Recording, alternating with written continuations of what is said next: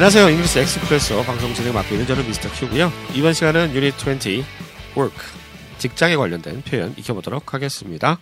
방송 교재는 잉글리시 엑스프레소 상황편입니다. 참고하시고요. 자, 이번 시간 제 옆에 애나 나와 있습니다. 안녕하세요. 애나, 그 요즘 한국은 굉장히 청년 실업 때문에 문제가 많거든요. 네. 요즘 미국은 좀 경기가 괜찮은가요? 괜찮은 것 같은데 많이 나아졌어요. 많이 나아졌다고 네. 하더라고요. 예, 신문 보도 같은 거 보니까. 근데 그 미국에서는 그 취업하려면 그 경력이 좀 있는 게 훨씬 낫다고. 뭐 우리나라도 마찬가지겠지만 네, 뭐 그런 얘기 굉장히 많이 하더라고요. 네. 혹시 막 이력서, 레주메 같은 거 많이 써보셨어요? 네. 아 그냥 해가지고 막 이렇게. 네, 잘해요. 아 잘하세요? 레주메. 아무튼 아 우리나라 지금 청년 실업률 때문에 큰일이에요. 특히 그 인문학 쪽 전공하신 분들, 어학이나 뭐 경영 경제 이쪽 전공하신 분들은 진짜 힘들다고 하더라고요. 미국도 예, 마찬가지예요. 그래도 힘내서 예 힘내시기 바라고요. 자, 오늘 배워볼 표현 알아보겠습니다. 첫 번째 표현은 또 야근하는 거예요. 아, 또 막상 또 회사 들어가면 야근이에요. 예, 뭐 취업하려고 또 이렇게 고생하다가 막상 또 회사 들어가면 또 야근을 또 그렇게 합니다. 예, 이 표현 영어는 어떻게 합니까? You're working overtime again? You're working overtime. Overtime은 뭐 초과 근무죠, 초과. 네, 시간을 초과해서 근무한다는 얘기가 되겠습니다. Late 쓰면 안 되나요? Work late? Yeah, work late. Work late 해도 늦게까지 일하는 거니까 work late 하셔도 되고 work overtime 하시면 초과 근무가 되겠죠. 초과 근무를 하더라도 야근이 아닌 경우도 있으니까요. 예를 들어서 뭐 토요일 날 일한다든가. 아, 맞아요. 네. 있나요? 그 어떤 일자리에서 오버타임 페이 받아도 되고 어떤 계약서에서 오버타임 페이 없어요. 오버타임 페이. 아, 그러니까 이제 초과 근무한 거에 대해서 돈을 주기도 하고 안 주기도 하고. 네. 아, 미국도 마찬가지인가 보구나. 네, 계약서에 따라. 네, 그렇습니다. 야근하다 하면 work overtime이나 work late 이렇게 쓰시면 되고요. 네. 그러세요? Don't work on Saturday. Bad. 네, 토요일에는 일하기 싫다고. 네, 자, 또 야근하는 거예요. 이 표현 들어보시죠. You're working overtime again. 두 번째 표현입니다. 마감 시한에 맞출 수 있어요. 이 표현 어떻게 하죠? Will you be able to meet the deadline? Meet the deadline 요게 이제 마감 시한 기한에 맞추다의 뜻이죠. Meet가 뭐뭐에 맞추다의 뜻이 있다는 거 좀 알아두시고요. Will you be able to 조동사 두 개 겹쳤죠? Will, can인데. Will be able to 뭐뭐 하실 수 있나요? 이렇게 미래에 할 수 있는지 여부를 물을 때 쓸 수 있는 구가 되겠습니다. 아, 조동사 두 개 나오면 힘들어요. 네. Will be able to 이런 거. 아, 시제, 텐스 너무 어려워. 아, 영어는 우리나라 말하고 좀 달라가지고. 네. 예. Will you be able to meet the deadline? Meet the deadline이 마감 시간을 맞추다. 이 어구 꼭 좀 기억해 주시기 바랍니다. 다시 한번 들어보시죠. Will you be able to meet the deadline? 세 번째 표현입니다. 그 주문건 결제 받았어요? 이 표현 어떻게 하나요? Did you get approval on the order? Did you get 받다죠? 개시 approval 하면 승인이란 뜻이니까요. On the order, order는 주문건에 대해서 승인 또는 결제를 받았습니까? 허락 받았습니까? 이런 얘기가 되겠습니다. 보통 이제 회사 생활하다 보면은 사장님 허락 안 받고 막 일했다가 혼나는 경우가 되게 많아요. 아, 그래요? 예, 막 사장님 허락 없이 막 했다가 나중에 예, 그때 그런 상황에서 쓸 수 있는 표현이 되겠습니다. 아, get approval, approval이라고 하는 단어가 좀 어렵네요. 뭐 승인, 결제 이렇게 알아두시면 되겠고요. order는 뭐 아시죠? 주문이라고 하는 거. 그 주문건 결제 받았어요. 다시 한번 들어보시죠. Did you get approval on the order? 네 번째 표현입니다. 전 늘 칼퇴근해요. 칼퇴근. 나이프 퇴근? 예. 칼퇴근. 칼퇴근. 칼퇴근 용어로. 예. 전 늘 칼퇴근해요. 좋겠다. 이 표현 어떻게 하나요? I always leave work on time. Leave work이 이제 퇴근하다. 그죠? 퇴근하다가 leave work. Leave work. 이거 말고 비슷한 표현이 또 있나요? Leave work? Leave work. Go home. Go home. Yeah, go home. Go home. On time은 이제 제때라는 얘기니까요. 정시에 제때에 퇴근합니다. Leave work 알아두시고요. 칼퇴근. 한국에서는 거의 야근을 많이 해가지고 칼퇴근하면 눈치 보여요. 솔직히. 네. 아시죠? 네. 미국에서 안 그러겠죠? 안 그래요. 네, 안 그런 안 보죠. 네, 자기 다 하면 가나요?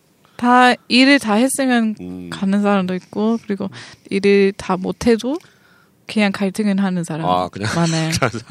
갈등? 갈등한다고? 갈등할까? 아, 그렇구나. 네.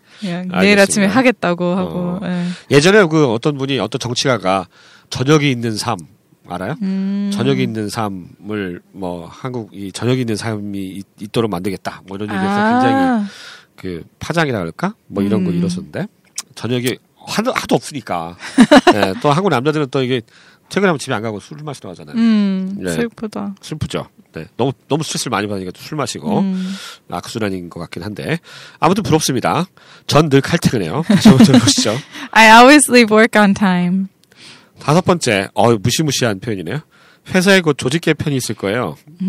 There's going to be a restructuring in the company soon.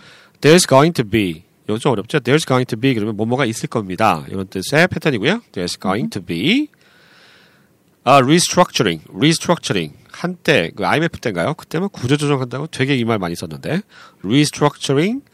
구조조정. 조직 개편. 이런 뜻이 되겠습니다. In the company soon. 회사에서 곧 조직 개편이 있을 거래요. 그러니까 리스트럭처링 한다 그러면 도대체 뭐 무슨 일을 하는 거예요? 리스트럭처링 하면 조직을 개편한다? 사람 자른다는 얘기가 좀 있어요? 사람 자르는 얘기예요. 사람 더 착하게? 주로? 네. 그러니까 사람 자르는 거 좀 착하게 표현한 게 리스트럭처링인가? 네, 맞아요. 그러니까 원래 뜻은 이제 조직을 리스트럭처링, 조직을 재조직한다 뭐 이런 뜻인데 그렇게 되면 보통 이제 조직에서 좀 안 맞거나 좀 그 좀 뒤처진 사람들은 보통 뭐 자르는 경우가 많잖아요. 다섯 번째 표현입니다. 무서운 표현이죠. 회사에 곧 조직 개편이 있을 거예요. 이 표현 영어로 어떻게 할까요? There's going to be a restructuring in the company soon.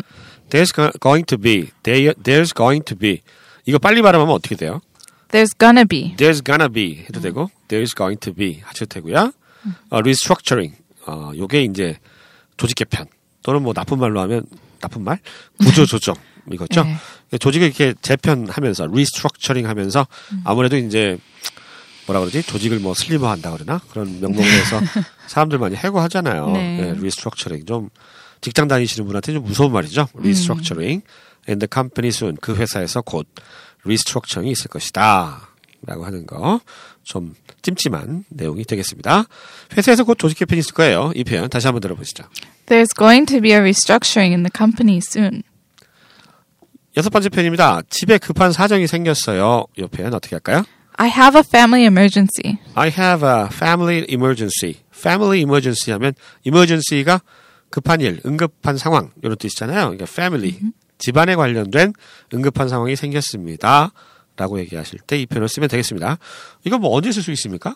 Family emergency? 뭐 어떤 상황이에요? 뭐 애가 다쳤다거나 뭐 이런 건가요? 보통 애를 키우는 사람만 애기 아프다고. 애기 아프다고.